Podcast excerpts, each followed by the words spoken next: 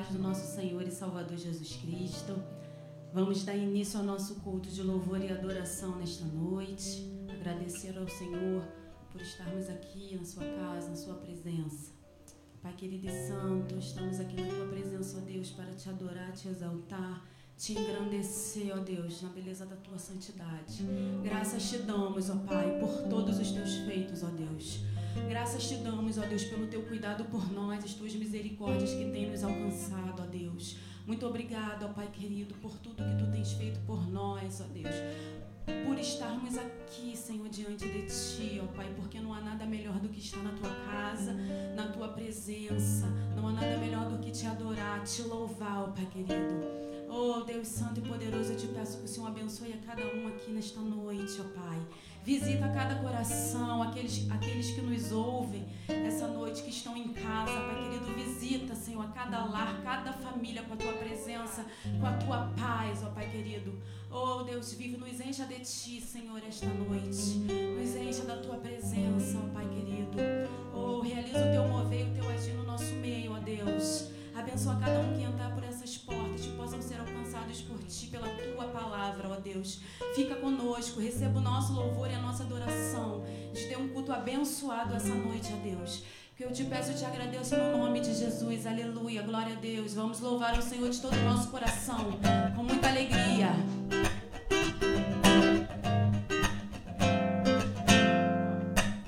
O meu Deus é maior que os meus problemas eu não temerei. Com Jesus eu vou além, ainda que a figueira não floresça e não haja um brilho nas estrelas. Eu não temerei, não, não. Eu sei que para além das nuvens o sol não deixou de brilhar, só porque a terra escurecer. Oh, oh, oh, a minha vida está em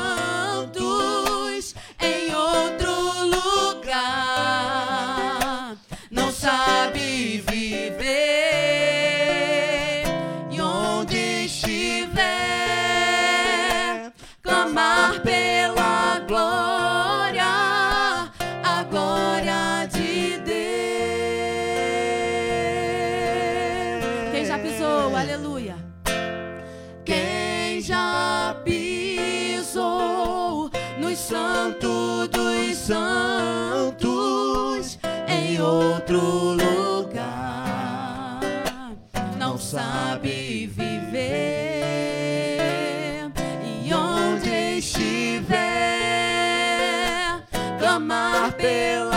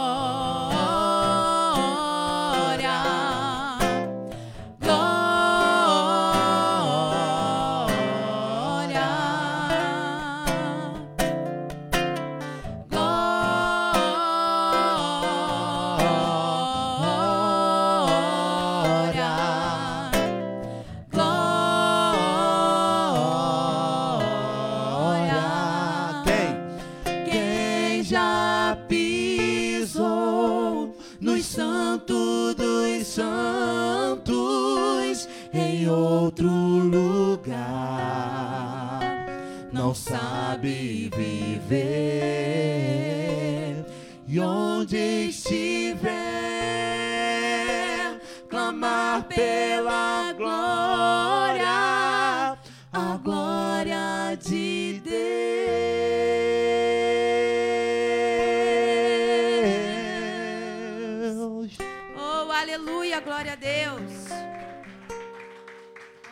Louvado seja o teu nome, ó Deus. Oh, aleluia. Santo é o teu nome, ó Pai. Oh, Senhor, perto quero estar de ti, ó Deus. Oh, aleluia.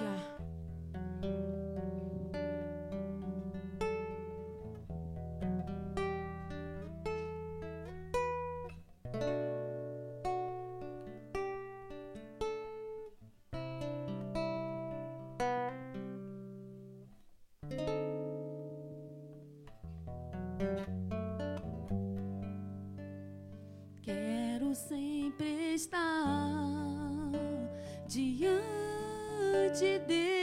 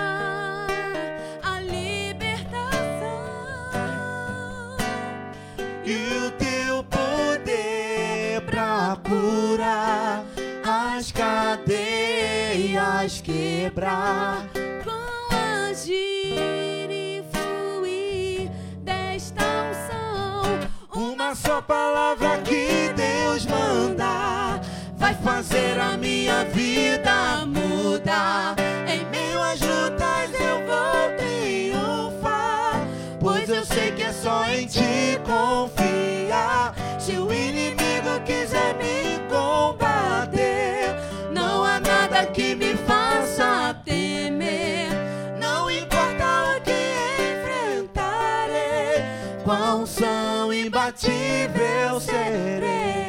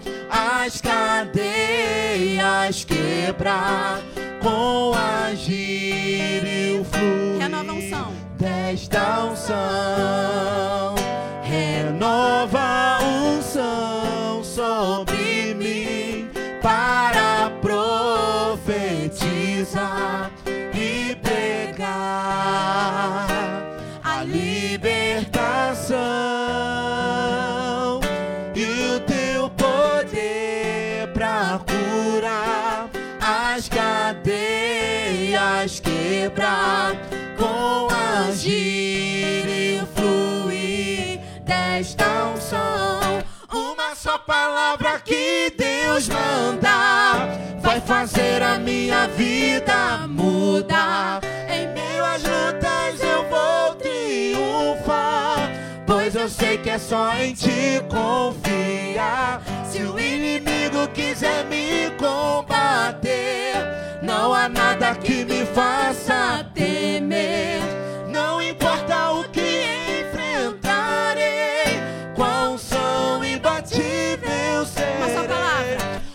Uma só palavra que Deus manda vai fazer a sua vida mudar.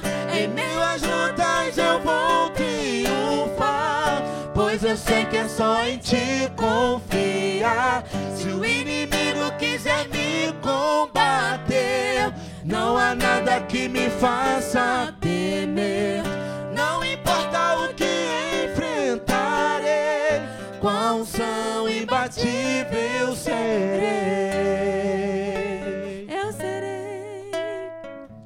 Com a unção imbatível serei. Oh, aleluia. Com a unção imbatível serei.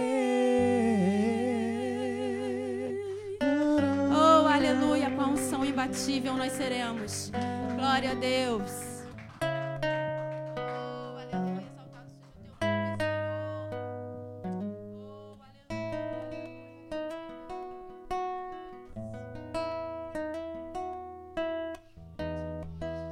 Nesse lugar, tu és real.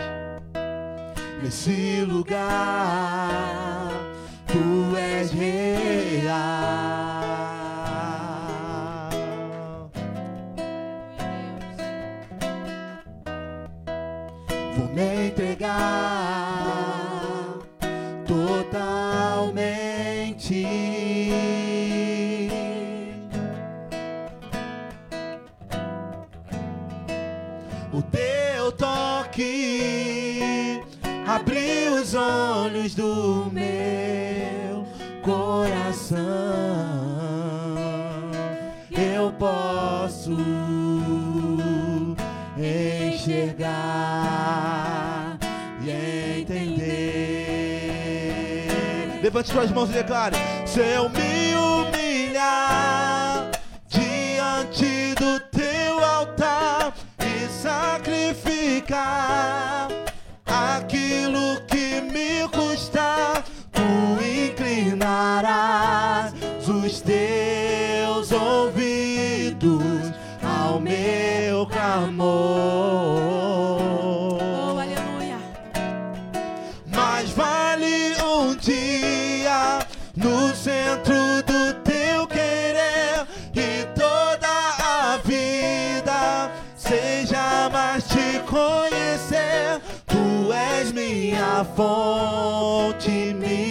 minha colheita,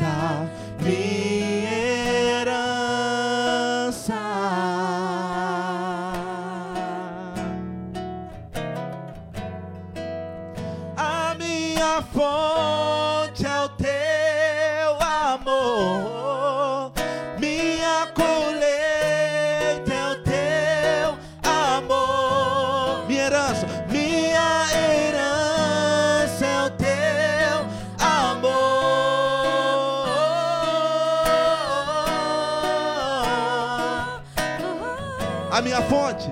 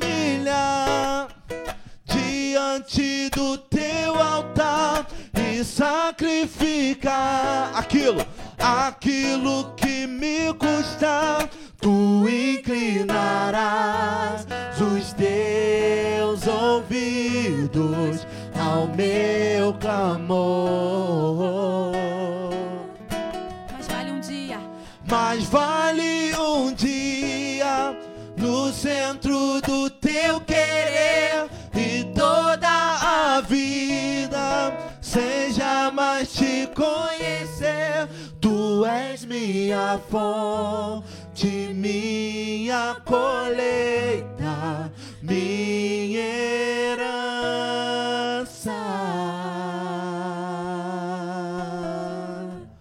Aleluia, aplauda ao Senhor, glorifique o nome dele. Ministério de louvor, agradece essa oportunidade em nome de Jesus.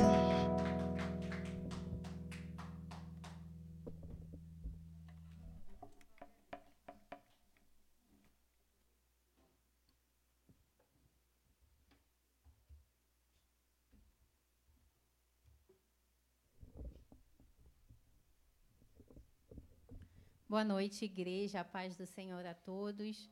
Boa noite àqueles que estão me ouvindo online também. Confesso que eu estou muito nervosa hoje, porque tem muito tempo que eu não prego na nossa igreja, desde o início do ano, antes de começar essa pandemia. E hoje também tem um monte de gente me vendo online. Botei até uma blusa preta para não ficar tão gorda no vídeo. E é um prazer estar aqui novamente. Agradeço a Deus e ao nosso amado pastor Alexandre Gama pela oportunidade. E como vocês sabem, como os irmãos sabem, aqueles de casa também, nós estamos numa série de mensagens sobre os doze apóstolos.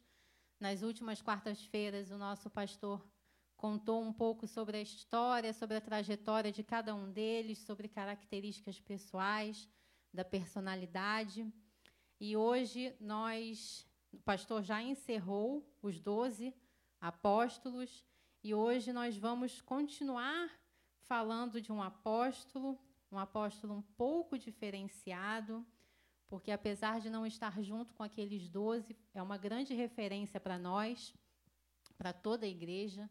Eu creio que seja um homem que seja mais referência no mundo cristão, que é Paulo. Paulo é uma grande referência e nós vamos aprender um pouquinho sobre a vida dele hoje. Tem muita coisa para falar de Paulo. Hoje, quando eu estava estudando, lendo a palavra, eu até pensei, meu Deus, vou precisar de três horas para falar tudo de Paulo que a gente tem para falar, porque tem muita coisa para falar de Paulo. Mas eu dei uma pincelada aqui, peguei as principais partes e eu creio que vai ser uma benção. Paulo é um grande exemplo para nós, é um grande exemplo para todos. Creio que as pessoas, quando vão para o céu, acho que a primeira pessoa que eles querem conhecer é Paulo, né? Eu, pelo menos, vou querer conhecer logo Paulo. Paulo, como é que você aguentou tudo isso? Me conta. Porque, meus irmãos, ele é um grande exemplo para todos nós. Amém? Lembrando que o nosso pastor não está aqui na igreja hoje porque ele está pregando lá na comunidade dos macacos, mas no final do culto ele provavelmente vai estar aqui conosco. Amém? Para isso, eu vou pedir aos amados irmãos que vamos abrir as nossas Bíblias lá no livro, primeira carta aos Coríntios, no seu capítulo 11. Hoje nós vamos ler vários vários textos da Bíblia, amém? Conforme vocês forem achando, por gentileza, se coloquem de pé. Primeira carta aos Coríntios, capítulo 11, no versículo de número 1. 1 Coríntios, capítulo 11, versículo de número 1. Todos acharam? Amém? Vamos ler a palavra do Senhor. Sede meus imitadores, como também eu sou de Cristo. Vamos orar. Deus amado, em nome de Jesus, Sua palavra foi lida pela primeira vez aqui nesta noite, Pai. Ô Senhor, abençoe as nossas vidas. Deus, traga aqueles que ainda estão a caminho da igreja em segurança e em paz, Senhor. Ô Senhor, me esvazie de mim, enche-me de ti nesta noite para falar ao seu povo, para falar à sua igreja, Pai. Tira toda distração nesse momento, Deus, que o nosso foco seja somente em ti, na sua palavra, no seu aprendizado, Senhor. Oh Deus, derrama poder aqui neste, neste, neste, neste local, Senhor. Abençoe as pessoas que estão assistindo em suas casas, Pai. Fala com a sua igreja nesta noite, Senhor, e usa-me conforme a sua vontade, Pai. Eu te agradeço em nome de Jesus. Amém. Podem se assentar. Este foi apenas um, um versículo inicial de abertura, um versículo muito importante que eu creio que muitos aqui conheçam. Acho até que quem não é muito fã de Bíblia, quem não é crente também conhece esse versículo que diz: Sede meus imitadores, como eu também sou de Cristo. Paulo, nós podemos imitar Paulo porque Paulo imitou Cristo. Nós devemos imitar Cristo. Mas antes disso, eu quero fazer uma introdução, contar um pouco como era a vida de Paulo antes dele se tornar esse líder tão importante no, no, no, mundo cristão, né? Eu fiz um esboço aqui imenso, meus irmãos, porque tem tanta coisa para falar de Paulo. Então, vocês, por favor, não se espantem se eu gaguejar, porque além de eu estar nervosa, tem muita coisa para falar. Estou cheia de papel aqui em cima, mas quero dizer que Paulo, ele era chamado de Saulo antes dele se tornar Paulo. Ele nasceu em Tarso, era um cidadão romano, ele foi ensinado e doutrinado por um líder chamado Gamaliel, que era um doutor da lei da época. Paulo era muito inteligente, Paulo era muito esperto, Paulo era aquele verdadeiro homem, como a gente fala, que tem, que tem um poder de convencimento, que tem muita lábia, que consegue conversar com qualquer pessoa. Além disso, Paulo ele era um homem muito estudado, ele falava aramaico, ele era um grande observador da lei romana, ele entendia muito sobre muitos assuntos, ele era uma referência mesmo em Tarso. E só que Paulo não tinha o principal, que era uma vida com Jesus. Paulo podia ser inteligente, Paulo podia ser uma referência naquele momento, Paulo podia ser um líder, mas Paulo não tinha Jesus, muito pelo contrário. Paulo odiava Jesus, Deus, igreja. Paulo odiava Jesus. E o fato de Paulo ter muitos estudos, de ser um homem inteligente, isso não tem na Bíblia, tá, meus irmãos? Sou eu que, que, que tirei do meu entendimento. O fato de Paulo ser um homem estudado, de ser um homem inteligente, provavelmente a família dele era uma família de posses, para que ele pudesse estudar, para que ele pudesse né, se especializar, para que ele pudesse ser um líder. Então, Paulo, além de ser uma referência, além de ser um líder, além de ser estudado, além de ser inteligente, Paulo provavelmente tinha posses. E geralmente uma pessoa que já é um líder, que já é estudado, que já é inteligente, que tem posses, a soberba pode tomar conta do coração daquele homem, né? Às vezes até nós que somos cristãos em determinados momentos da nossa vida, se a gente não, se a gente não vigiar, se a gente não estar atento a, a, ao que o Senhor tem para nós, a soberba também pode tomar conta do nosso coração. Imagina do coração de Paulo.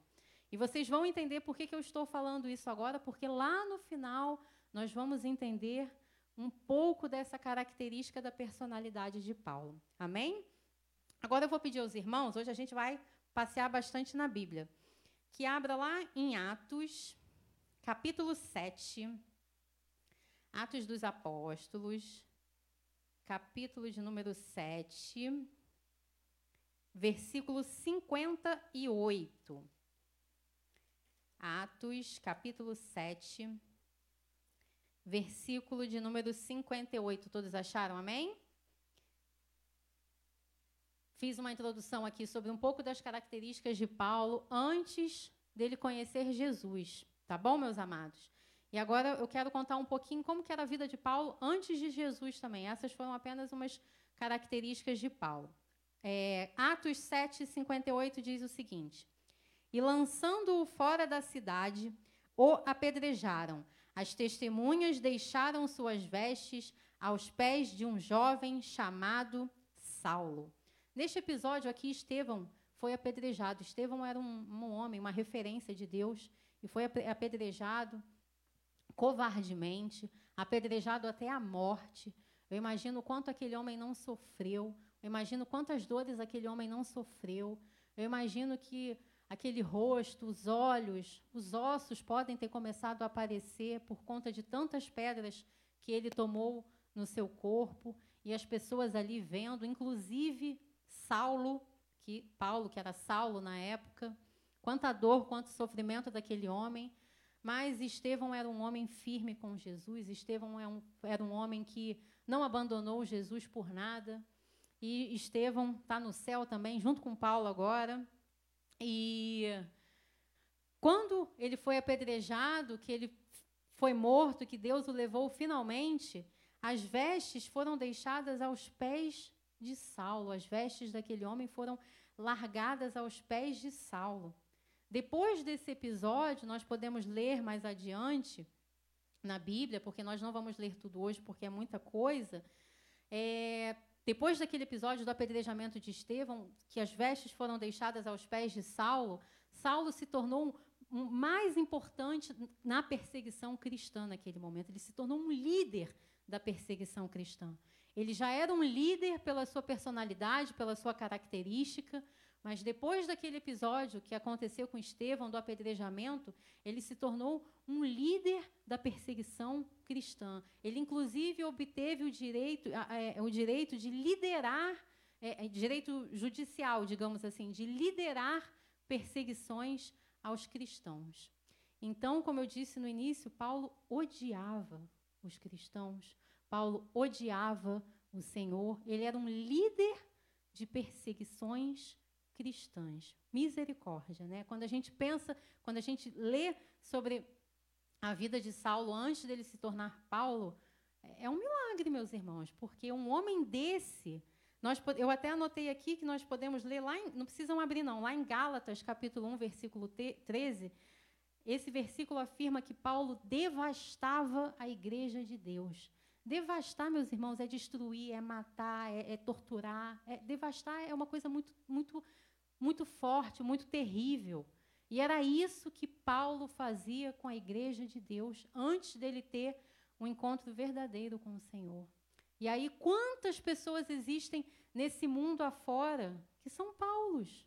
Assassinos, estupradores, pessoas que fazem o mal, pessoas que perseguem. E aí a gente olha às vezes para essas pessoas e pensa assim: esse daí não vai ter jeito nunca. Olha o que Jesus fez na vida de Paulo. Às vezes aquele que é condenado, às vezes aquele que é ruim de coração, às vezes aquele que devasta vidas, que devasta famílias, vai, pode ser um grande líder religioso, um grande líder de Jesus, um grande líder para falar do amor de Jesus. E nós, às vezes, não damos nada por essas pessoas. Então, que isso sirva de exemplo para nós também. Deus pode mudar o coração de qualquer um. Deus pode transformar qualquer vida. Não há nada impossível para o Senhor. A transformação de vida de Saulo para Paulo é um milagre. Às vezes a gente acha que milagre é só cura, às vezes a gente acha que milagre é só quando a gente tem um, um, um, um emprego melhor, às vezes a gente acha que milagre é quando uma pessoa aceita Jesus. Tudo isso é milagre, meus irmãos. Mas essa transformação de vida, um homem que estava devastando a igreja do Senhor, um homem que torturava, um homem que matava, um homem que odiava, que tinha um coração duro, esse homem ser transformado no que ele foi, isso é um grande milagre. Muitas pessoas não falam do milagre que Deus fez, muitas pessoas falam sim das boas obras que Paulo fez ao longo da sua vida, mas a transformação de vida de Paulo é um grande milagre que nós devemos contar aos quatro ventos, porque para toda pessoa existe jeito sim. Para toda pessoa Deus pode transformar sim.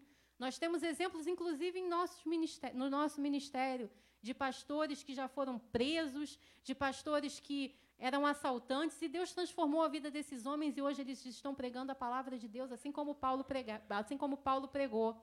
Então, Deus pode transformar vidas, sim. Amém? Vamos agora para Atos, capítulo 9, versículos 3 ao 7. Atos capítulo 9, versículo 3 a 7. Contei um pouquinho da vida de Paulo antes dele conhecer Jesus, o que, que ele fazia com a igreja, como ele era, a sua personalidade, o seu caráter. E agora eu quero contar que Paulo ele estava em Tarso e ele foi para Damasco para poder perseguir os cristãos daquela cidade. Só que neste caminho, nós vamos ler aqui agora, ele teve finalmente um encontro com Deus. Vamos ler Atos 9, 3 ao 7. Diz assim a palavra do Senhor: Seguindo ele estrada fora, ao aproximar-se de Damasco, subitamente uma luz do céu brilhou ao seu redor. E caindo por terra, ouviu uma voz que lhe dizia: Saulo, Saulo, por que me persegues? Ele perguntou: Quem és tu, Senhor? E a resposta foi: Eu sou Jesus, a quem tu persegues. Mas levanta-te e entra na cidade, onde te dirão o que te convém fazer. Os seus companheiros de viagem pararam emudecidos, ouvindo a voz, não vendo, contudo, ninguém. Meus irmãos, isso é muito tremendo, porque, como eu disse, Paulo ele tinha características que, se nós formos pensar friamente, as características de Paulo não eram ruins. É porque ele usava essas características dele para as coisas ruins. Ele usava o espírito de liderança que ele tinha para liderar perseguições cristãs. Ele usava a inteligência que ele tinha, o estudo que ele tinha, para perseguir os cristãos. Mas a, a, característica de liderança, a característica de ser inteligente, de ser um homem estudado, não é uma coisa ruim. É uma coisa ótima. Quantas pessoas nós vemos lá fora nesse mundo com dons maravilhosos que poderiam ser usados aqui dentro da igreja, que poderiam ser usados para evangelizar, que poderiam ser usados para trazer mais almas para o reino de Deus, mas infelizmente são usados para coisas que não vão edificar a igreja. Infelizmente vão ser usados para o mundo. Quantos músicos, Rodrigo e Tati sabem melhor do que eu, que tocam maravilhosamente bem, mas tocam para o mundo. Poderiam tocar para Jesus, poderiam louvar para Jesus. Quantos professores que estão com suas vidas perdidas que poderiam ensinar a palavra? Quantas pessoas que têm dons tremendos, mas que fazem tudo ao contrário. Assim era a vida de Paulo. Só que eu creio que assim como Jesus transformou a vida de Paulo, Jesus pode transformar a vida daqueles que têm dons também, porque sabem que vai ser uma grande potência no reino de Deus. E nós precisamos confiar nisso. Quando Paulo estava a caminho de Damasco para perseguir os cristãos, Paulo teve esse encontro com Jesus. Jesus já tinha um propósito na vida daquele homem. Jesus já sabia que aquele homem, para sua obra, para o seu reino, para o evangelismo, para missões, seria uma potência. Jesus já conhecia o coração de Paulo, Jesus já sabia as características da personalidade de Paulo, porque mesmo Paulo sendo perseguidor de cristãos, foi Deus que informou Paulo também. Deus conhece aquele homem, Deus conhece cada um de nós, Deus conhece cada um que está lá fora. Deus sabe até onde nós, nós podemos ir, Deus sabe como nós podemos fazer, Deus sabe tudo, absolutamente tudo de nós. E Jesus sabia que Paulo poderia ser uma potência. E então Jesus teve esse encontro com Paulo. Saulo, Saulo, por que me persegues? E o que eu achei incrível aqui destes versículos, nós, nós aqui da, da igreja temos o costume de ler Almeida Revista Atualizada, né? mas tem uma outra versão que o versículo 6, Atos 9, versículo 6, diz o seguinte: Senhor, o que queres que eu faça? A nossa versão está diferente. Nessa outra versão, o versículo 6 está escrito: Senhor, o que queres que eu faça? E Deus falou muito ao meu coração com este versículo desta outra versão, porque Paulo odiava Jesus. Paulo odiava a igreja. Paulo odiava os cristãos. Mas assim que Jesus se revela para Paulo, a primeira pergunta que ele faz para Jesus é: Senhor, o que queres que eu faça? Paulo foi mais obediente do que, às vezes, do que às vezes nós mesmos, no seu primeiro encontro com Jesus. Assim que Jesus se revela para Paulo, Paulo pergunta: O que queres que eu faça? E nós, às vezes, que estamos há anos na igreja, Deus pede para fazermos alguma coisa e nós não fazemos. No seu primeiro encontro com Jesus, Paulo já se mostrou obediente a Jesus. Paulo já se mostrou obediente ao Senhor. Paulo já se mostrou disponível a Deus. E quantas vezes nós, na nossa caminhada, não nos colocamos disponíveis para o Senhor, não nos colocamos obedientes ao Senhor.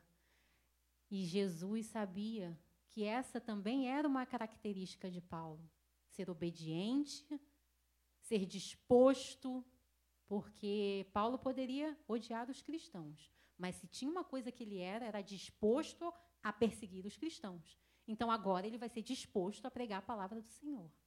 Paulo conhece, Jesus conhecia o coração de Paulo. Paulo era obediente e disposto. No seu primeiro encontro com o Senhor, ele já se mostrou disponível e obediente. Quantas vezes o Senhor fala o seu coração para que você faça algo e você não quer? A obra é para todos, meus irmãos. A obra é para todos. A obra não é só para quem está aqui pregando, a obra não é só para quem está louvando, a obra não é só para quem está na, na, na, cabine de som, a obra não é só para quem varre a igreja, a obra é para todos. Esteja disponível, seja obediente. Quando Jesus se revelar a você, porque ele se revela a nós sempre, a todo momento Jesus está falando conosco. Nós, às vezes, é que não queremos ouvir. Quando Jesus se revela a você, mostre-se obediente e disposto. Pergunte ao Senhor: Senhor, o que queres que eu faça? Antes de tomar qualquer decisão da sua vida, pergunte ao Senhor: Senhor, o que queres que eu faça? Às vezes pedimos conselhos para tantas pessoas, preciso resolver um problema, mas eu primeiro vou falar com a minha esposa, primeiro vou falar com meu pastor, primeiro vou falar com meu amigo, primeiro vou falar com meu pai, antes de perguntar: Senhor, o que queres que eu faça? Paulo, quando teve o um encontro com Jesus, a primeira coisa que ele perguntou foi: Senhor, o que queres que eu faça? Isso é um grande exemplo que Paulo deixa para nós. Obediência e disposição para fazer a obra do Senhor. Amém?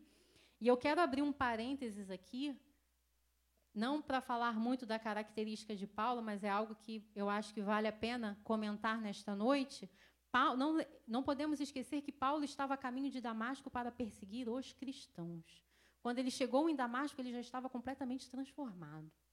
E aí vocês imaginam, o povo de Damasco já devia estar temeroso, já devia estar com medo. Eu creio muito que o povo estava orando, sim, né, por aquela perseguição, porque nós não temos noção do que é ser perseguido, porque graças a Deus nós não temos isso aqui no Brasil. Mas eu imagino quanto deve ser triste você dormir e acordar sabendo que você pode morrer a qualquer momento, nesses países que são perseguidos. Acho que você não consegue dormir nem em paz, você não consegue nem descansar em paz. Ou melhor, até consegue, porque a paz que excede todo entendimento está conosco, amém? Mas aquele nervoso, porque nós somos humanos também, é muito difícil você dormir e acordar sabendo que você pode ser morto a qualquer momento. Então, eu quero abrir um parênteses para o povo cristão de Damasco, que, a, que Deus ouviu as orações daquele povo. Deus ouve a oração da igreja. Paulo, Saulo saiu de Tarso para ir para Damasco perseguir os cristãos. Só que ele já chegou lá transformado. É como se uma pessoa tivesse vindo com um revólver na sua cabeça e a dois metros de chegar de você, jogasse o revólver fora e fosse embora. É exatamente isso que aconteceu. Paulo saiu para perseguir os cristãos em Damasco e chegou lá completamente transformado por Jesus. Quem imaginaria isso? Quem? Ninguém imaginaria isso. Assim como nós imaginamos, nossa, como que Jesus conseguiu transformar a vida daquele homem? Jesus consegue todas as coisas, Jesus faz milagres todos os dias. Jesus transforma, cura, salva, liberta todos os dias. Jesus é maravilhoso, Jesus transforma aquilo que é impossível em impossível. Jesus transforma aquele que tem um coração endurecido em uma grande potência para o reino do Senhor. Então, eu quero dizer para vocês que se vocês têm alguém, se vocês conhecem alguém que precisa de orações, que precisa ser salvo, que precisa ser liberto, ore, porque Deus ouve as nossas orações. Deus ouviu as orações do povo de Damasco. Paulo foi para lá para perseguir, para matar, para torturar, para devastar. E Paulo chegou completamente transformado. O que você ora, Deus também pode transformar completamente. Aquela pessoa que você ora pode ser salva, pode ser liberta, pode ser curada, em nome de Jesus. Aquele, aquela família que você ora pode ser restaurada, pode ser restituída. Aquela igreja que você ora pode ser cada vez mais uma potência para o reino de Deus. Ore, igreja, ore, porque Deus ouve as nossas orações. Amém? E Paulo chegou em Damasco, e aí vocês imaginam. Paulo chega em Damasco, aquele que iria matar todo mundo, que ia devastar todo mundo, chega diferente. Eu ia correr mesmo assim, porque eu não ia acreditar muito, não, né? A gente não acredita. Só que vamos agora no capítulo 9 ainda, lá no versículo 20. Atos capítulo 9, versículo 20, que diz o seguinte: E logo pregava nas sinagogas a Jesus, afirmando que este é o Filho de Deus. Paulo chegou a Damasco para perseguir, e chegando em Damasco, ele pregava que Jesus é o Filho de Deus em, em, nas sinagogas. Eu creio que muitos ali não estavam entendendo absolutamente nada. Um homem que chega para perseguir os cristãos chega falando, afirmando que Jesus é o Filho de Deus. E eu quero dizer para a igreja, para que nós nunca duvidemos do poder de Jesus na vida de uma pessoa. Se alguém chega para você e fala que é transformado, que é curado, não fique remoendo o passado dela, porque todos nós temos passado. Não fique jogando na cara dessa pessoa, ah, porque você fez isso, porque você fez aquilo. Não, Jesus cura, transforma, liberta, salva. Jesus pode fazer o impossível na vida dessa pessoa. Eu já conheci pessoas que não escutam tal pregador porque aquele pregador já foi um bandido. Ué, Jesus não pode transformar? Claro que pode. E só por isso aqui o que aquele homem fala é mentira? Não, porque Jesus transformou a vida daquele homem. Amém? E Paulo chegou em Damasco para perseguir, Paulo já chegou pregando a palavra de Deus nas sinagogas, afirmando que Jesus era o filho do Senhor. E quero dizer que Paulo, além de ser obediente e além de ser muito disposto, Paulo estava com aquele todo primeiro amor de quando a gente se converte, né? Porque quando a gente se converte, a gente quer falar logo de Jesus, a gente quer converter todo mundo, a gente quer converter todos os nossos amigos, toda a nossa família. A gente transborda do amor de Cristo. Só que isso tem que permanecer, né? Ao longo da caminhada. Porque geralmente o primeiro amor é no, no primeiro ano, daqui a pouco você já começa, a, já começa a esfriar um pouquinho. O primeiro amor tem que permanecer sempre. Só que o primeiro amor também tem que ter sabedoria. Paulo havia acabado de ser transformado por Jesus. Paulo precisava ser tratado por Jesus. Por isso que às vezes a gente pode até ficar afoito de querer falar de Deus, de querer falar de Jesus, de trazer mais pessoas para o reino, para que almas se, se entreguem a Deus. Mas nós precisamos ter sabedoria. Porque no início nós estamos empolgados, mas Deus primeiro quer tratar a gente, para que depois nós possamos ser instrumentos de Deus para tratar outras pessoas. Primeiro nós precisamos estar dispostos também além de estar disposto para Deus, nós precisamos estar dispostos também a ser tratados por Deus. Paulo, eu acho que foi naquela euforia de já querer falar de Jesus, de, de pregar nas sinagogas. Não que isso seja errado, meus irmãos, mas nós precisamos ter sabedoria. Nós precisamos entender que Deus quer nos tratar.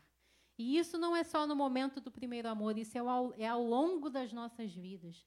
Não vá achando que porque você tem 20, 30 anos de evangélico que você já sabe tudo e que não precisa mais ser tratado por Deus. Não. Nós somos tratados por Deus sempre. Eu vou falar, inclusive, disso aqui ao longo da história de Paulo. Paulo foi tratado por Jesus sempre, por Deus sempre. Esteja disposto também a ser tratado. Porque só depois que você é tratado realmente, só depois que você é transformado realmente, só depois que você é liberto realmente, que você consegue ser instrumento na vida de outras pessoas. Amém? E Paulo chegou naquela euforia e não precisam, não precisam abrir, não, mas lá em Gálatas, capítulo 1, versículo 17, nós vemos que logo depois que Paulo chega em Damasco e começa a pregar as sinagogas, Paulo passa aproximadamente, a Bíblia não nos diz exatamente quanto tempo, mas Paulo passa aproximadamente três anos na Arábia. Paulo saiu de Damasco para ir para a Arábia. A Bíblia não entra em detalhes sobre isso e grandes estudiosos afirmam que foram mais ou menos três anos, mas eu tenho certeza que Paulo, que Jesus tirou Paulo dali da, de Damasco, não porque ele não queria que Paulo pregasse ou falasse do amor de Jesus ali naquela cidade, não. É porque Deus queria tratar primeiro a vida de Paulo. Às vezes nós precisamos sair de determinado ambiente, que às vezes a gente não quer sair, porque Deus quer nos tratar primeiro. Às vezes a gente está tão eufórico para querer ajudar uma pessoa que a gente acaba mais atrapalhando do que ajudando, porque nós não permitimos que Deus nos trate primeiro. Quando Deus te tira de algum lugar e te coloca pra, em outro, não reclame, não murmure, é tratamento do Senhor. Às vezes Deus precisa te tirar daquele lugar para que você seja tratado. Depois ele tem coisas muito mais grandiosas para você, assim como ele fez com Paulo também. O que ele tinha para Paulo era muito além de pregar nas sinagogas de Damasco. Mas Paulo estava naquela euforia e queria pregar logo. Deus precisou retirar Paulo dali, levar para a Arábia, passar mais ou menos esses anos na Arábia para que ele fosse realmente tratado. Afinal, meus irmãos, Paulo devastava a igreja. Imagina quanto tratamento de Deus aquele homem não precisou, né? Aquele homem precisava ser realmente restaurado, transformado. O seu coração era muito duro, muito amargurado. Nós não sabemos exatamente como era a família de Paulo, que ele passou, se ele podia ter traumas ou não por ser de, de, dessa forma. Mas Deus sabe de tudo, sabe detalhes do coração, do nosso coração. E às vezes ele nos tira de algum lugar para que nós possamos ser tratados. Amém? Nós temos exemplos, às vezes, de pessoas que têm ministérios e pessoas que pregam, pessoas que louvam, pessoas que ajudam na obra, que são diáconos e que precisam passar um tempo sem fazer a obra, não porque não quer, mas porque precisa de tratamento do Senhor, para que depois eles voltem mais fortalecidos, para que depois eles voltem mais dispostos, para que depois eles voltem transbordando mais do amor de Deus. Nós precisamos, às vezes, nos permitir ser tratados por Deus. Amém? E Paulo passou esse tempo na Arábia para ser tratado por, pelo Senhor. E quando ele voltou para Damasco, os cristãos ficaram meio, meio assim com ele, né? Primeiro porque ele ia lá para perseguir. Chegou pregando na sinagoga, todo mundo já ficou meio desconfiado. Depois ele sai, fica um tempão fora e aí volta de novo. Todo mundo já fica meio, né? O que, que esse homem quer da vida? Foi, voltou, ele perseguia, será que ele está transformado mesmo? E aí eu volto a falar aquilo que eu falei no início: nunca duvide do poder de Deus na vida de uma pessoa. Amém? E Paulo voltou para Damasco, foi perseguido pelos cristãos, mesmo já sendo cristãos, porque as pessoas não confiavam nele, as pessoas não acreditavam nele. E ao longo desse, desse tempo, Paulo conheceu um homem chamado Barnabé, que eu também quero abrir um parênteses aqui nessa noite para dizer que Barnabé é um grande homem de Deus. Barnabé foi o único que se dispôs a estender a mão para Paulo. Foi o único que abraçou Paulo. Foi o único que confiou em Paulo, que acreditou verdadeiramente que ele era um homem transformado, que ele era um homem restaurado, foi o único que deu uma chance para Paulo. Quantas pessoas se aproximam de nós e às vezes nós não damos uma chance porque a gente não acredita no poder de Deus? Não é que a gente não acredita na pessoa, a gente não acredita no poder de Deus. Porque se aquela pessoa chega até você e diz que está transformada, que Jesus fez maravilhas na vida dela, e você desconfia, você não está desconfiando da pessoa. Você está desconfiando do poder de Deus na vida daquela pessoa, no poder de fazer milagre na vida daquela pessoa no poder de transformar e curar aquela pessoa. Nós precisamos ser Barnabé. Nós precisamos estender as nossas mãos para aqueles que não têm amigos, para aqueles em que ninguém acreditam. Quantos ex-presidiários, quantos ex-assassinos, quantos ex-bandidos, quanto, quantas ex-prostitutas entregam seu caminho a Jesus e levam uma vida solitária porque as pessoas não querem se aproximar dessas pessoas. Porque às vezes os próprios cristãos não querem se aproximar dessas pessoas. Nós precisamos mudar o nosso coração em relação a isso. Nós precisamos mudar o nosso entendimento em relação a isso. Jesus pode transformar. Barnabé estendeu a mão para Paulo. Paulo devastava a igreja e Barnabé confiou no poder de Deus na vida daquele homem. Amém?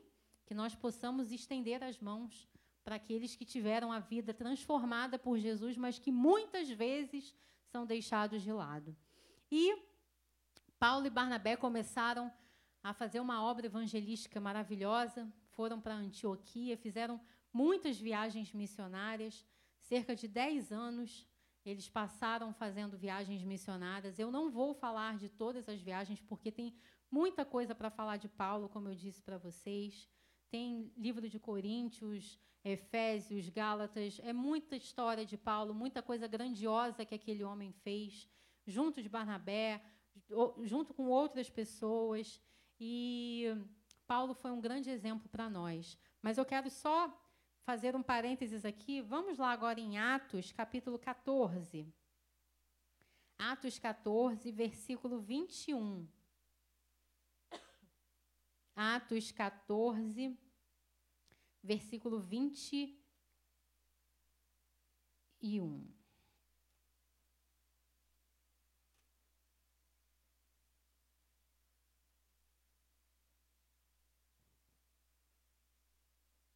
Atos capítulo 14, versículo 21. E tendo anunciado o evangelho naquela cidade e feito muitos discípulos, voltaram para, para Listra e Icônio e Antioquia, fortalecendo a alma dos discípulos, exortando-os a permanecer firmes na fé e mostrando que através de muitas tribulações nos importa entrar no reino de Deus. Atenção para o versículo 23. e promovendo-lhes em cada igreja a eleição de presbíteros, depois de orar com jejuns, os encomendaram ao Senhor em quem haviam crido. Nessas viagens missionárias que Paulo fazia, ele ia formando igrejas nos lugares onde ele passava. E Paulo usava toda aquela inteligência que ele tinha desde sempre, que foi dada por Deus na vida dele, para ter estratégias para montar essas igrejas ao longo de suas viagens evangelísticas. Mas uma grande característica de Paulo também, além da obediência, além da disposição, além da liderança, além da inteligência, era a organização. Paulo não montava de qualquer jeito, Paulo não criava a igreja de qualquer jeito. A organização de Paulo era impressionante. Paulo tinha estratégias para montar igrejas pelas cidades onde ele passava. Paulo montava igreja em áreas rurais, Paulo montava igreja em, em cidades maiores, onde outras pudessem ter acesso àquela igreja também, para que a palavra do Senhor fosse ouvida por outras pessoas que não conheciam, mas para isso precisava de organização. Aqui no versículo 23 nós lemos: E promovendo-lhes em cada igreja a eleição de presbíteros, depois de orar com, com jejuns, os encomendaram ao Senhor. Ele criava igrejas, oração, jejum, colocava alguns como presbíteros, colocava alguns como os líderes daquelas igrejas. Igreja precisa ter organização. A nossa vida precisa ter organização, que dirá a obra do Senhor. Nós não podemos chegar aqui na nossa igreja com tudo desorganizado, com as cadeiras fora de lugar, com os instrumentos fora do lugar, com tudo sujo. Nós precisamos de organização. E Paulo era muito organizado com as coisas de Deus. Nós precisamos ser organizados com as coisas da nossa vida também, mas com as coisas de Deus mais ainda. Porque a obra do Senhor, o reino do Senhor, é algo muito sério, é algo muito importante. Não podemos fazer de qualquer jeito, sem organização, do jeito que a gente quer. Nós precisamos ser organizados. Paulo organizava as igrejas com orações, com jejum, porque isso é muito importante. A gente não consegue organizar uma igreja sem oração. A gente não consegue organizar uma igreja sem jejum. A gente, antes de tudo, precisa orar e jejuar para que consiga finalmente organizar, estabelecer um padrão para aquela igreja, para que aquilo funcione, para que a palavra de Deus seja pregada. Paulo escolheu alguns para ser discípulos, para ser presbíteros, porque Deus escolhe, às vezes, as pessoas para uns para pregar. Nós temos exemplos disso na Bíblia, uns para pregar, outros para louvar. Deus dá dons específicos para cada um, não que um seja melhor do que o outro, não. Mas nós, Deus, é, é, as coisas de Deus precisam ser organizadas. Porque se virar bagunça já não é mais de Deus. Deus não, não é um Deus de bagunça, Deus não é um Deus de confusão. E Paulo tinha esse entendimento, Paulo tinha essa sabedoria de organização. Paulo, além de ser obediente, além de ser disposto, além de ser inteligente, além de ter um espírito de liderança, Paulo era organizado com, as, com a obra do Senhor. Porque, além de, apesar de Paulo ser um grande evangelista, um grande missionário, porque existem, infelizmente, muitos missionários que fazem viagens, que é mais viagens de férias do que de missões, né? Vão para fazer missões e ficam tirando foto, Paulo não. Paulo fazia viagens missionárias com organização para pregar a palavra de Deus. Ele não chegava lá e pregava e deixava tudo de qualquer jeito, não. Ele criava discípulos para ficar ali no lugar dele quando ele fosse embora para outra cidade. E isso precisa de organização. Amém? Então, recapitulando um pouquinho, Paulo tem um espírito de liderança, Paulo tem muita sabedoria, inteligência. Paulo é um homem obediente, é um homem disposto, organizado. Como eu disse, eu não vou falar muito das viagens missionárias dele, porque tem muita coisa para falar, mas eu posso resumir dizendo que grandes coisas o Senhor fez através da vida de Paulo. Paulo foi muito perseguido, mesmo sendo cristão, ele foi muito, muito, muito perseguido até pelos próprios cristãos. Mas Paulo viveu, viveu experiências incríveis com o Senhor. Cadeias foram abertas, algemas foram quebradas. Paulo ficou preso. Paulo esteve em prisões.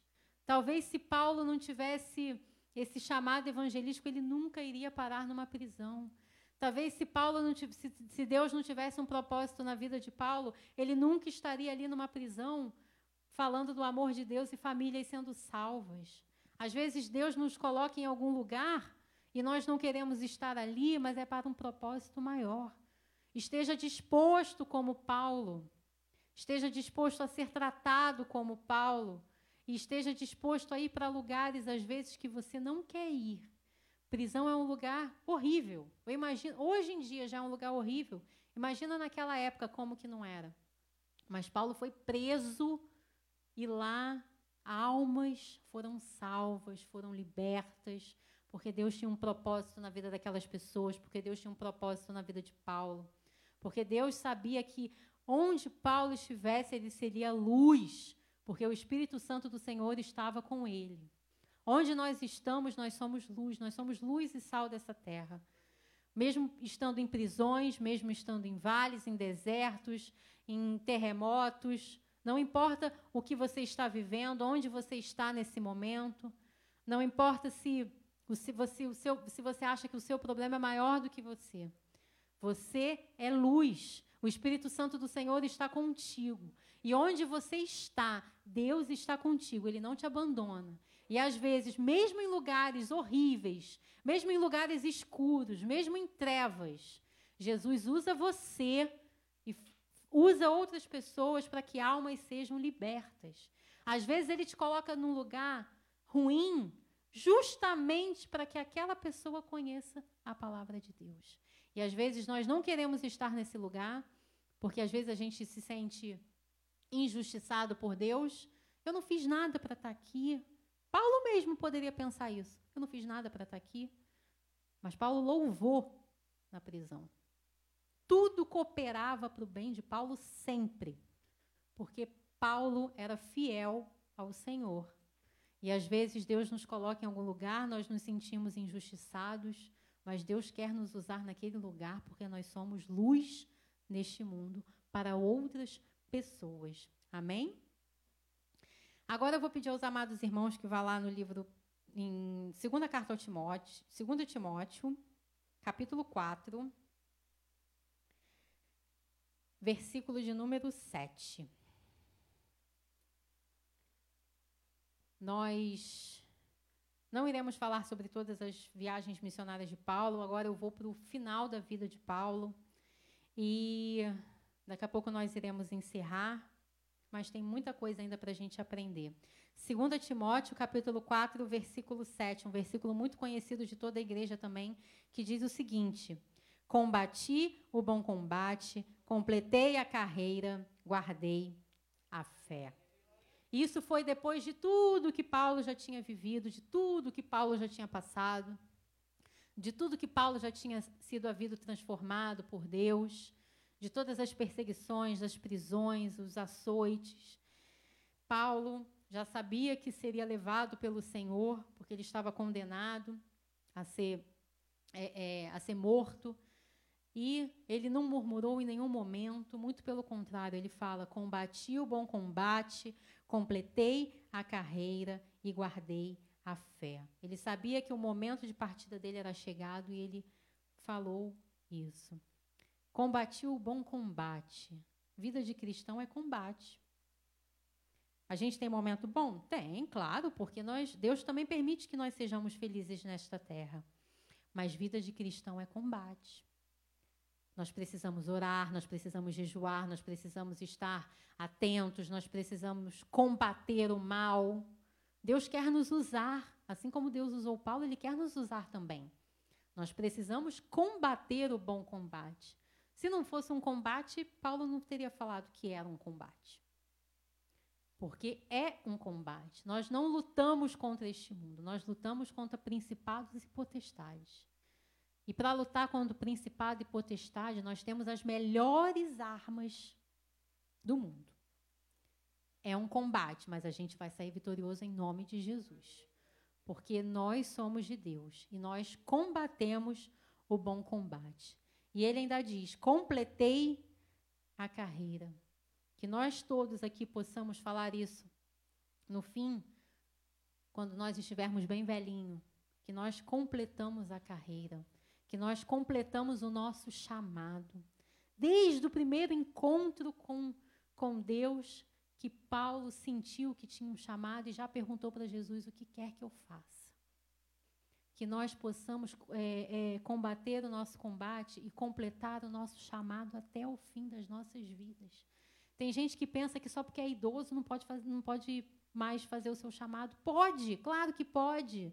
O nosso chamado é até o fim das nossas vidas. Ele completou o seu chamado, ele completou a sua carreira. O seu chamado é para a sua vida toda. Quando Deus te chama, esteja disposto como Paulo esteve.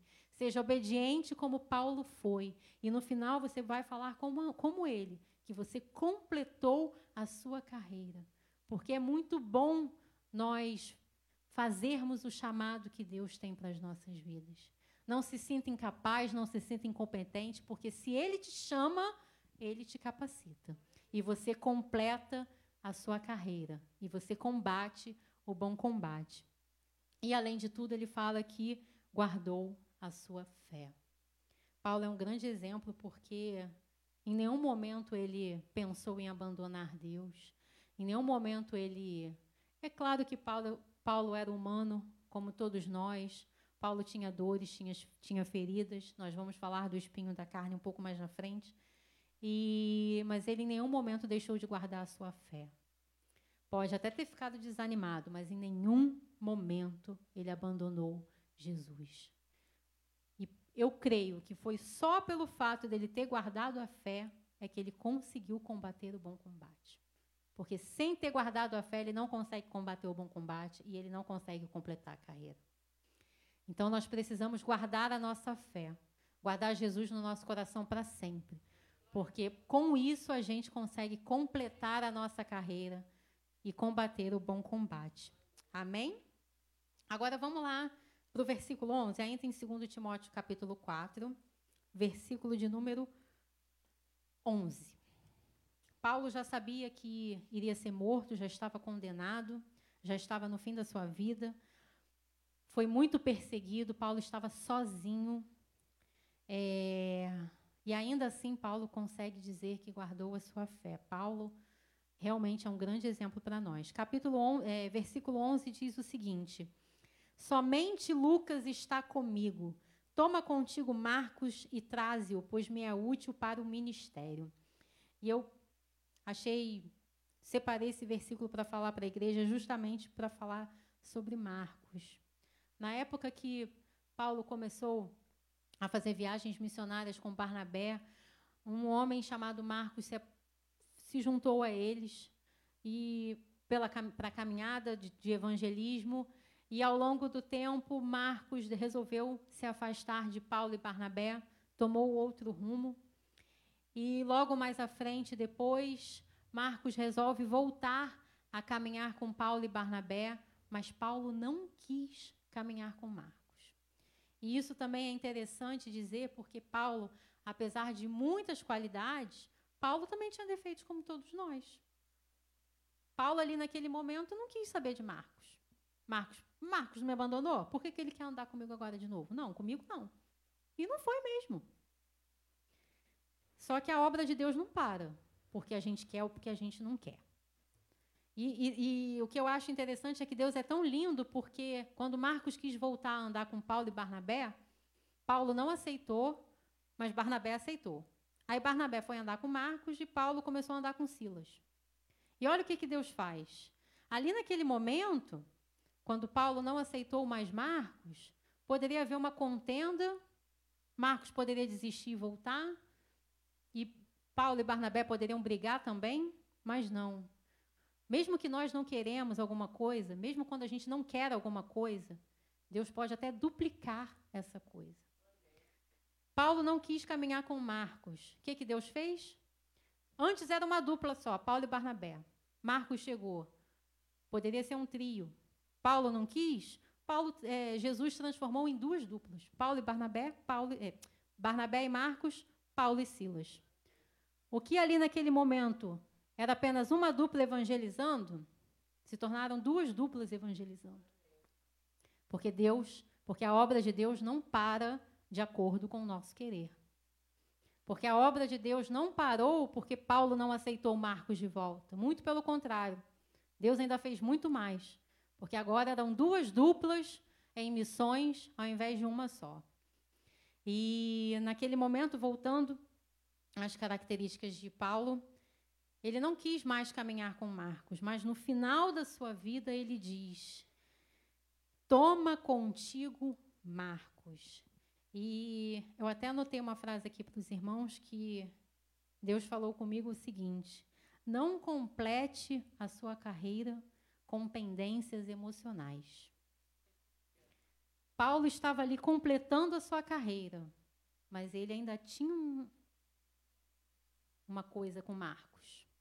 E aqui no versículo 11 ele diz: Tomai contigo Marcos.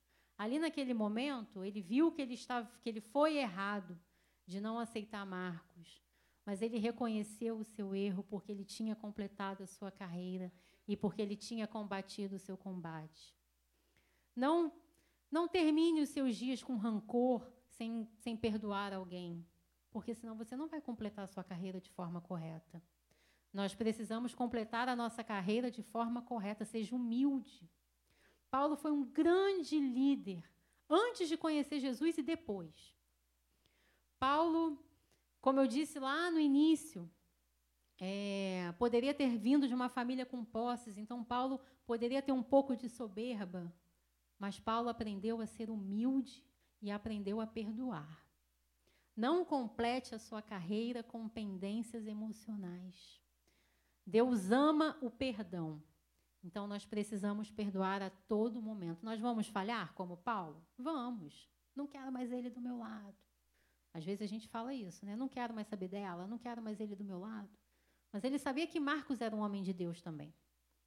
E ele sabia que Marcos poderia fazer grandes coisas também para o Senhor. E Paulo realmente, naquele momento, perdoou de coração, é, e Paulo perdoou de coração Marcos naquele momento. Ele não poderia completar a carreira dele com pendências emocionais. Que isso sirva de exemplo para nós também. Que nós possamos tirar toda a amargura, todo o rancor do nosso coração. Amém? E agora, no, no versículo 13, no mesmo capítulo, nós podemos ler o seguinte: Quando vieres, traze a capa que deixei em Trode, em casa de Carpo, bem como os livros, especialmente os pergaminhos. E aí eu achei interessante esse versículo também, porque Paulo estava prestes a morrer. E o que, que ele pede? Livros. Se eu sei que eu vou morrer, acho que a única coisa que eu pediria, a última coisa que eu pediria era livros. Acho que o missionário Flávio pediria, mas eu não peço não. Paulo pediu livros. Completar a carreira é estudar até o último dia da nossa vida. Nós não podemos falar da palavra de Deus, nós não podemos ser grandes cristãos, nós não podemos pregar o amor de Deus se a gente não estuda a palavra do Senhor. Estudar, a gente tem que estudar sempre. A gente só consegue passar algo para alguém quando a gente se propõe a estudar, quando a gente se propõe a ler, quando a gente se propõe a orar, quando a gente se propõe a jejuar. A gente só consegue completar a nossa carreira quando nós estamos dispostos a aprender sempre. Paulo estava disposto a aprender sempre. Até os últimos dias da sua vida, ele pediu livros. Para quê? Para passar o tempo? Não. Ele pediu livros porque ele estava disposto a aprender sempre. Porque ele sabe que Deus é um Deus do impossível. E ali, naquele momento da morte dele, Deus poderia colocar alguém para que fosse salvo através da vida dele. Então, nós precisamos estar dispostos a aprender sempre. Nós só conseguimos ensinar outras pessoas através do nome de Jesus quando nós também estamos dispostos a aprender. Então, esse é um grande exemplo de Paulo também. Talvez ele fosse muito inteligente, não porque ele era superdotado, mas porque ele estava disposto a aprender sempre, até o último dia da sua vida. Amém? E agora, para finalizar, nós vamos lá para o versículo 16 e 17, que diz o seguinte: Na minha primeira defesa, ninguém foi a meu favor, antes todos me abandonaram. Que isto não lhes seja posto em conta. Mas o Senhor me assistiu e me revestiu de forças, para que por meu intermédio a pregação fosse plenamente cumprida e todos os gentios a ouvissem. E fui libertado da boca do leão. Glória a Deus, igreja. Paulo estava preso, Paulo estava sozinho, Paulo estava com solidão, Paulo havia sido traído, Paulo, Paulo havia sentido ingratidão das pessoas.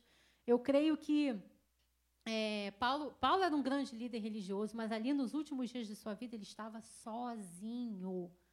Imagina o coração deste homem como não estava triste, mas em nenhum momento ele, ele colocou a culpa em Deus, em nenhum momento ele deixou de estudar, em nenhum momento ele deixou de confiar, porque ele sabia, assim como diz o versículo 17, que o Senhor havia o assistido e revestido de forças. Pessoas podem nos trair, pessoas podem nos abandonar, mas Deus não nos abandona nunca. Você pode estar na prisão, você pode estar no pior lugar que você pode imaginar, mas Deus está ali com você, quando você tem o seu coração aberto para Ele. Paulo estava ali o coração mais aberto do que nunca para Jesus. Paulo estava ali disposto ainda a continuar a obra, mesmo tendo poucos poucos momentos de vida, porque ele sabia que o Senhor havia o assistido e revestido em todo o momento. Amém? E para finalizar, eu quero que os irmãos vão lá em 2 Coríntios. Eu quero chamar o Rodrigo e a Tati aqui, por favor. Segunda carta aos Coríntios, capítulo 12, versículo 9. 2 Coríntios, capítulo 12, versículo de número 9. Diz o seguinte: Então ele me disse: A minha graça, a minha graça te basta, porque o poder se aperfeiçoa na fraqueza. Paulo foi um grande homem de Deus. Paulo foi um grande exemplo para todos nós. Paulo é um milagre Paulo foi líder, Paulo foi perseguido, Paulo foi exemplo, Paulo foi um homem que completou sua carreira, que guardou a sua fé, mas Paulo tinha um espinho na carne. E Paulo chegou a orar três vezes para que Deus retirasse esse espinho da sua carne. Nós não sabemos que espinho é esse. Tem espinhos que só nós e Deus sabemos qual é. E Paulo orou e Deus não retirou, e Deus ainda respondeu: A minha graça te basta. Deus colocou esse espinho na carne de Paulo depois que ele teve uma visão, né, do paraíso, porque Deus conhecia o coração de Paulo. Desde antes Paulo conhecer Jesus, ele já tinha uma soberba em seu coração, por ser uma grande referência, por ser um grande líder. Tendo aquela visão maravilhosa de Jesus, então isso poderia começar a florar novamente no coração de Paulo. E Deus colocou um espinho na carne de Paulo para mostrar para ele que somente a graça do Senhor bastava na vida dele. Deus fez isso porque é ruim? Não. Às vezes o espinho na nossa carne é para nos mostrar que Deus nos conhece tanto, mas tanto, que Ele coloca esse espinho justamente para que nós não pequemos naquilo que Ele sabe que nós somos falhos a pecar. Deus sabia do coração ensoberbecido de Paulo, por ele ter sido um grande líder em todo momento da sua vida. Porque Paulo foi um grande líder antes e depois de Jesus. Então, depois daquela visão, Paulo poderia se ensoberbecer. E Deus colocou um espinho na sua carne, para que aquela soberba não aflorasse e a obra de Deus não parasse. Às vezes, o espinho na carne que Jesus coloca em você, e você ora para pedir, pedir, pedir, pedir, pedir, e Deus não tira é para que você não peque, é para que você não se desvie, é para que você não abandone, é para que você não se ensoberbeça, é que é para você esteja sempre na presença dele. Deus faz tudo perfeito e tudo coopera para o bem do Senhor, até o espinho na nossa carne. Amém, igreja? Vamos nos colocar de pé. Vamos, vamos louvar nesta noite, amém? Esteja com seu espírito em oração.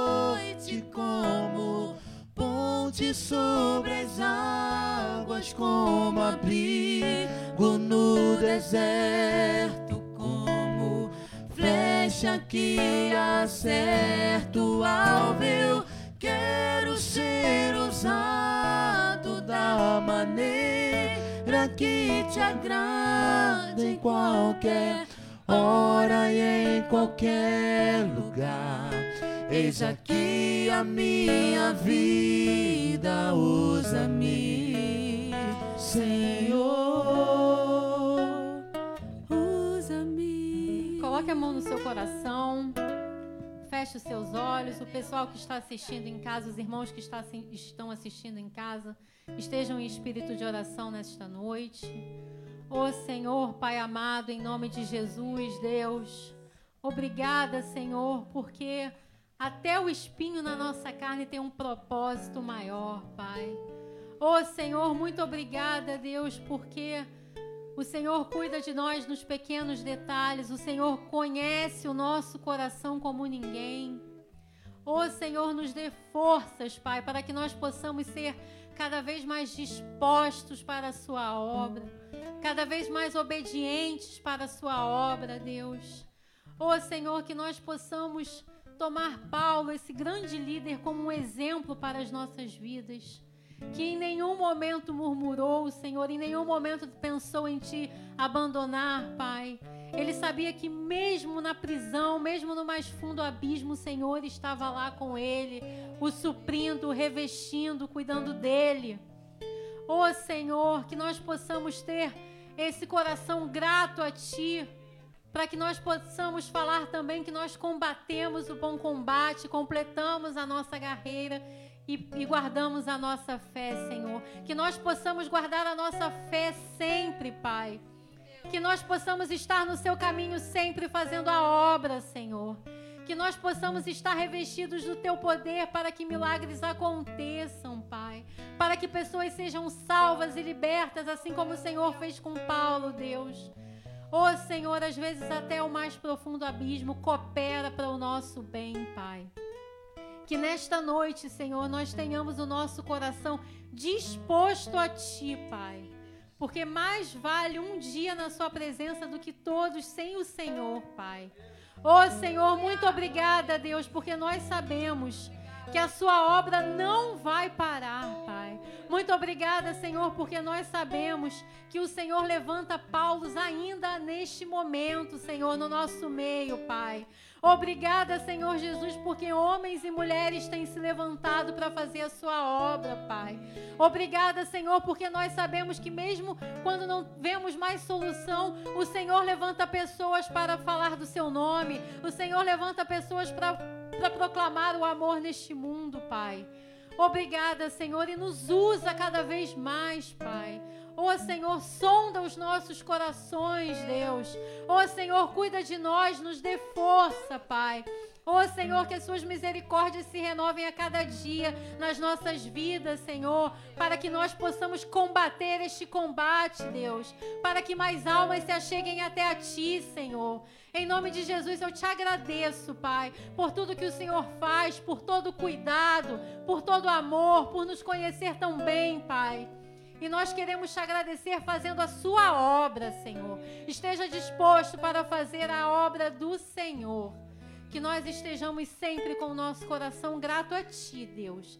E que no final nós possamos falar que nós guardamos a nossa fé, porque o Senhor nos sustentou até o último dia. E que o nosso lugar está garantido lá no céu, Pai.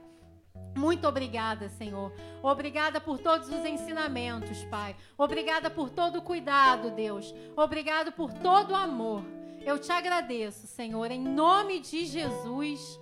Amém e amém. Vamos dar uma salva de palmas ao Senhor, amém? Deus é bom, amém? Nesse momento aqui agora de dízimos e ofertas, eu quero chamar o amado auxiliar Luan, que vai trazer a palavra dessa noite.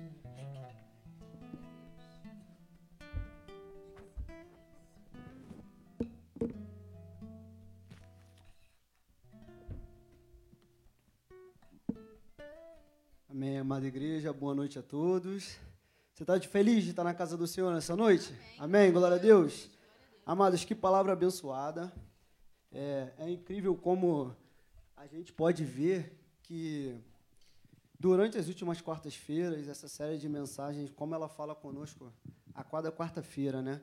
Eu, particularmente, me achei em diversos apóstolos já mencionados aqui, e hoje não foi diferente, né? Como a gente pode se achar em Paulo, como a gente pode aprender com esse grande homem de Deus, como a gente pode crescer, né? Ainda mais no reino com essas pregações das últimas quartas-feiras. Foi uma bênção, glórias a Deus por isso. Nesse momento de ofertório, eu quero te convidar a abrir no segundo livro de, do Pentateuco, o livro de Êxodo. Livro de Êxodo, capítulo 25. Abra comigo, por gentileza. Êxodo, capítulo de número 25. Amém?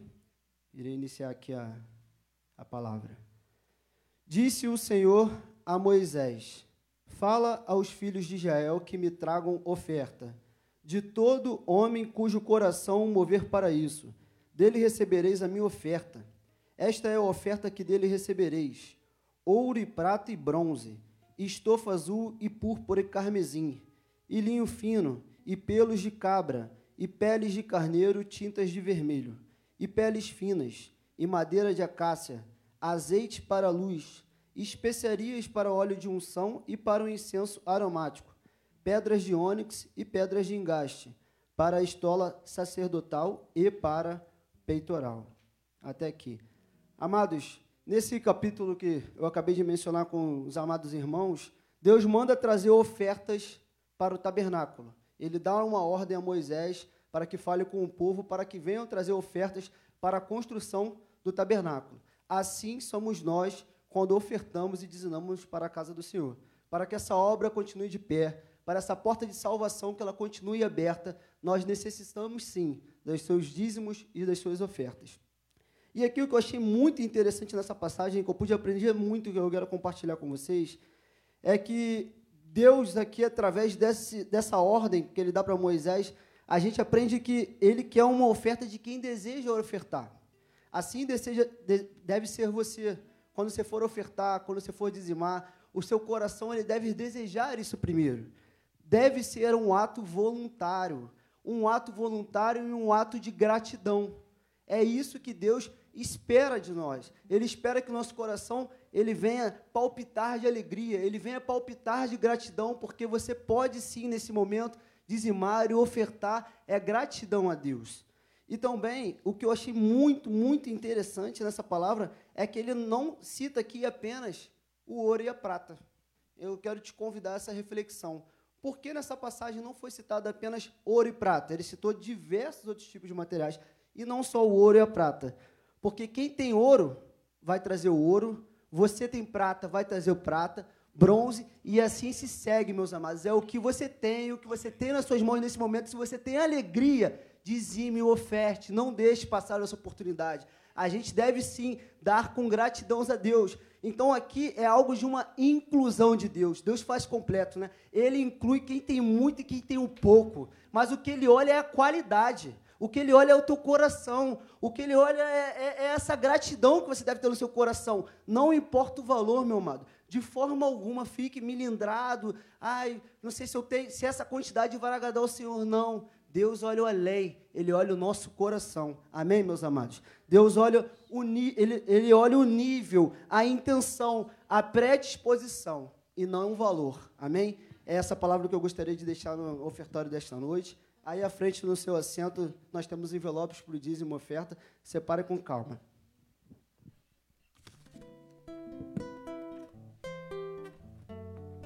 O melhor de mim quero dar. Vou reconstruir meu altar com pedras que não quebrem jamais.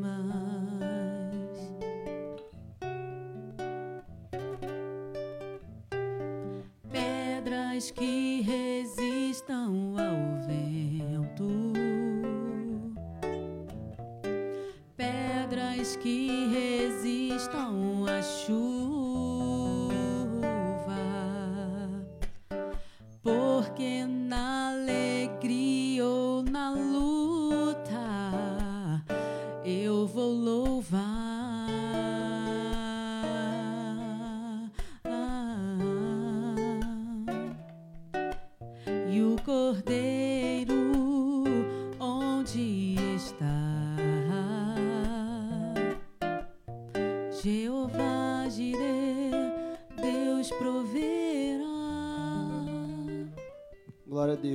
Amados, coloque-se de pé, por gentileza. É, estamos em família. Então, eu espero em Deus que você tenha entendido, compreendido essa palavra. E você que tem alegria nesse momento e tem essa oportunidade, desse ato de gratidão a Deus, que você possa ofertar e dizimar nessa noite. Amados, vamos colocar nossos envelopes aos céus. E antes dessa oração, eu quero fazer um voto de fé contigo, meu amado. Na verdade, eu quero que você faça esse voto de fé com Deus. E você profetiza aí no seu lugar. Pai, hoje eu não tenho. Pai, mas eu sei que eu terei. O, a oferta e o dízimo de zero a zero, meus amados. Então você mesmo hoje que você não tenha, você vai pegar esse teu envelope no lugar mesmo que vazio e vai levantar os céus, porque como o louvor já foi dito aqui, Jeová Jirê, Deus proverá. Glória a Deus. Se você crê, você pega esse envelope vazio no seu lugar e levanta, meus amados. Vamos orar? Pai amado, em nome de Jesus, Senhor, graça te damos. Nós levantamos aos céus hoje em forma de gratidão o pouco do tudo, de tudo que tu tem colocado em nossas mãos. Pai, nós levantamos hoje aos céus a décima parte de muito que o Senhor tem nos dado, Pai. Pai, graças a Deus, graça te damos por toda a provisão que tem nos dado durante todos esses dias, Pai. É o Senhor que nos sustenta, é o Senhor que nos levanta, é o Senhor que não deixa faltar nada na nossa mesa. Pai, glória a Deus por isso. Senhor, nós queremos te pedir nessa noite, Pai, que o Senhor venha derramar bênçãos sobre essa igreja. Pai, que o Senhor venha promover aqui, é, que venha ter promoções nessa noite, Pai. Essa pessoa que tem estudado noites e noites, Pai, que Senhor venha derramar essa benção de uma aprovação no concurso público, Pai. Essa pessoa que está trabalhando nessa empresa há muito tempo e tem almejado um cargo superior, que o Senhor venha honrá-la nessa noite, Pai. Que o Senhor venha abrir portas de emprego para desempregado. Que o Senhor venha multiplicar a cartela de clientes para o autônomo, Pai. Que o Senhor venha responder às nossas orações, Pai, como foi mencionado, que o Senhor é um Deus de provisão, Jeová Jirê, Deus proverá, e nós cremos, Pai, nós cremos no Deus do impossível, Pai, nós cremos no Deus do sobrenatural, que não importa nossos olhos naturais como será feito, mas sabemos que será feito por tuas mãos, Pai. E é por isso que estamos aqui. Entregamos a nossa vida financeira nas tuas mãos, Pai. Cremos que o Senhor proverá. É isso que pedimos e fazemos, Pai. Agradecidos em nome de Jesus. Abençoa a administração financeira dessa casa, não só como aqui em Vila Isabel, mas em todo o ministério. É isso que pedimos e fazemos. Agradecidos em nome de Jesus. Amém. Glórias a Deus. Se hoje é dia de você dizimar, minha amada irmã diaconisa Ana estará aqui à frente recolhendo seu dízimo e os demais para ofertar, aguardem nos seus lugares. Deus proverá.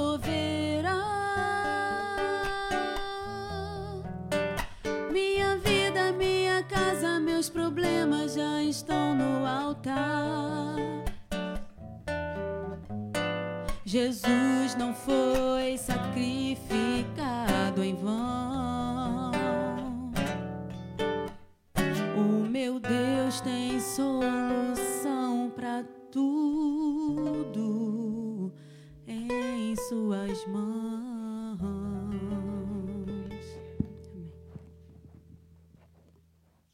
Amém. Glória a Deus. Vamos dar uma salva de palmas ao Senhor. Mais uma noite abençoada na casa de Deus. Amém. Vamos aos nossos avisos. EBD, nesse próximo domingo, às 9 horas da manhã, Geografia Bíblica, está sendo presencial e online, amém? Está sendo uma bênção. O pastor está dando brinde. João Marcelo não pode vir porque ele acerta tudo. amém? Culto da Família do Ensino, domingo, 10 horas da manhã.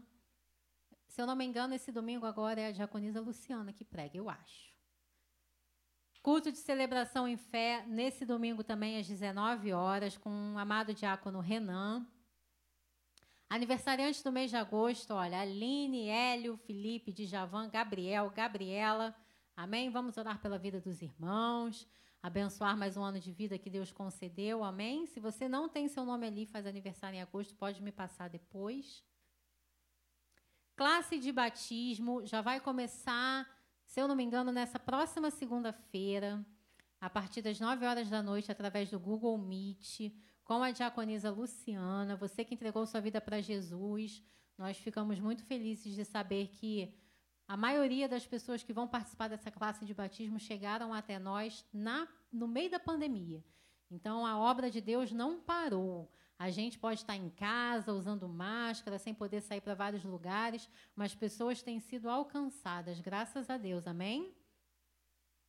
Live no Instagram toda terça-feira, a partir das 20 horas, no Instagram da igreja e Nova Vida Vila Isabel, com o nosso amado pastor Alexandre Gama.